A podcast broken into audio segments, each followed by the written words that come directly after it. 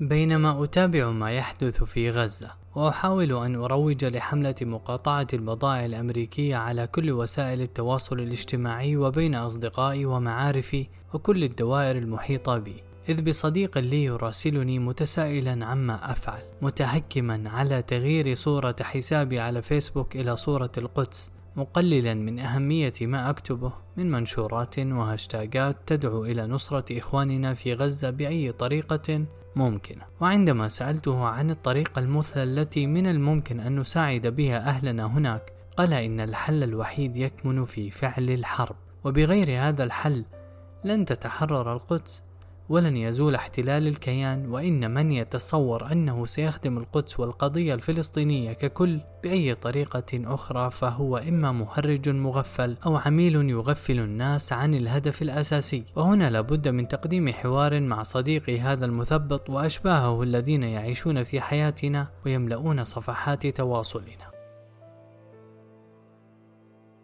قلت له: يا صديقي، ما الجديد فيما تقول؟ وهل تظن أن ما تقوله يغيب عن عقل طفل صغير؟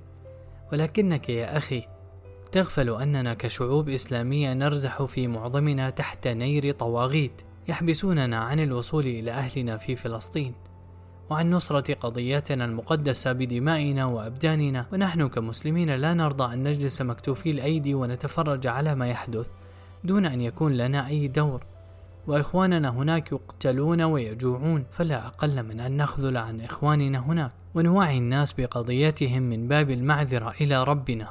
فابتسم صديقي ابتسامة العاقل الرزين عندما يخاطب الأهوج العاطفي الذي لا ينظر إلى الأمور بعمق الخبير، وقال: أنت عاطفي لا تنظر إلى الأمور بمنطق. هل تظن أن الولايات المتحدة الأمريكية ستهتز لمجرد أننا نقوم نحن بمقاطعتها؟ وهل تتصور أن منشوراتك على وسائل التواصل الاجتماعي ستغير من الواقع شيئا؟ أجبته: أولا يا صديقي، دعني أعرف ما تقوم به أنت لنصرة إخواننا في غزة وقضيتنا المركزية فلسطين.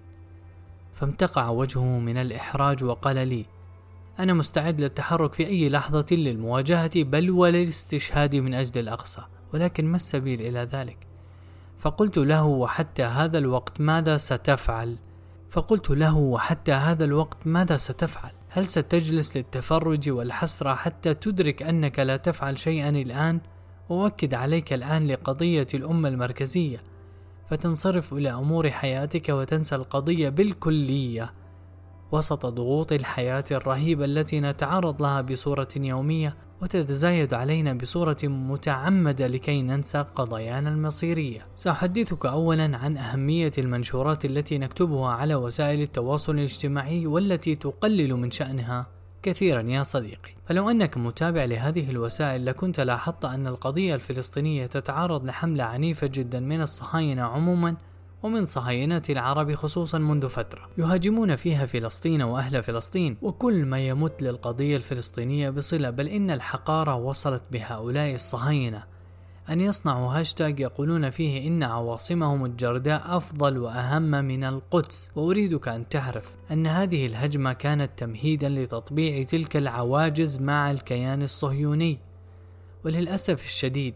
فقد انساق وراءهم مجموعة من الناس لا تستطيع وصفهم بالمجموعة القليلة، ولا نستطيع أن نقلل من أثر هذه الحملات أو نتجاهلها، لأن الحماس الذي نشعر به الآن والذي يولد عندك الإحساس بالغضب لغزة وللقضية الفلسطينية كلها والقتال دفاعا عنها بعد ذلك نابع من وعيك بالقضية وخطورتها وصلتها بدينك وهويتك.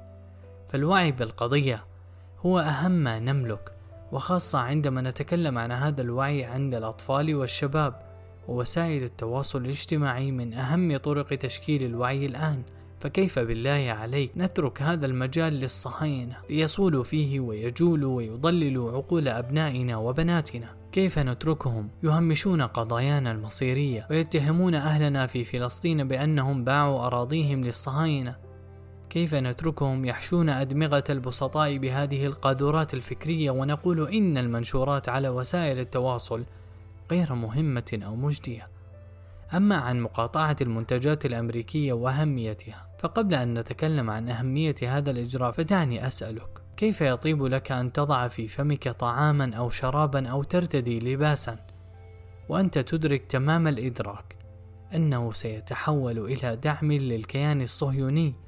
فإذا لم تكن تصبر على مقاطعة السلع الصهيونية الأمريكية لأجل القدس، فأنى لك أن تصبر على حر القتال من أجلها؟ المقاطعة حتى وإن لم تكن ستؤثر اقتصاديا على الولايات المتحدة والكيان الصهيوني بشكل واضح وعاجل وآني، وهذا بالطبع محض فرض جدلي، إلا أنها في نهاية المطاف رسالة لابد منها لأعدائنا نقول لهم فيها: إنكم وإن كنتم نجحتم في التطبيع مع حكامنا الذين لا يمثلوننا، فإنكم فشلتم في التأثير علينا كشعوب، وإننا كشعوب أحياء ننتظر الفرصة لإيقاف عن جهيتكم وبذل الغالي والنفيس في سبيل قطع دابركم. المقاطعة أيضا تحمل رسالة تربوية مهمة وخطيرة، فعندما يسألك ابنك عن سبب رفضك شراء منتج من المنتجات وتقول له إنك ترفض شراءه لأنه منتج أمريكي ولأن أمريكا تدعم الكيان الصهيوني، فهذه فرصة رائعة لتوعية أولادك بقضية فلسطين بصورة عملية. أخيرا أقول لك يا صديق، دع الناس تنصر إخواننا في غزة بالطريقة التي تناسبهم، فمن يستطيع المواجهة في سبيلها فهذا سيدنا وتاج رأسنا، ومن لم يستطع فالطرق كثيرة من التظاهر والمقاطعة والكتابة. ولكني أعيدك يا صديقي أن تنضم إلى كتائب المثبطين الذين يثبطون الناس عن نصرة القضية بطريقتهم لمجرد إراحتهم ضمائرهم، لئلا يصبحوا وحدهم المتخاذلين عن نصرة قضيتهم المقدسة. وقانا الله وإياكم من هذا الصنف من الناس.